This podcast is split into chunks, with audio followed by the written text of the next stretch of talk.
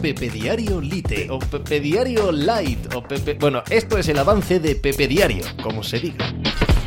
Hola, ¿qué tal? Hoy estamos a miércoles 9 de agosto del año 2023. ¿Os habéis enterado que Julen Lopetegui ha dejado de ser entrenador del Wolverhampton? Que una semana antes, que narices, una semana antes, a mitad de la semana en la que comienza la Premier League ha decidido partir peras con su equipo, que desde que salvó al equipo el año pasado de bajar a, la segunda división inglesa, todo han sido pérdida de buenos jugadores, ningún fichaje ya no de relumbrón, sino medianamente necesario para la plantilla y que Lopetegui ha sentido que ese proyecto no tenía pues no tenía futuro y que lo que iba a hacer era hundirse con el Wolverhampton.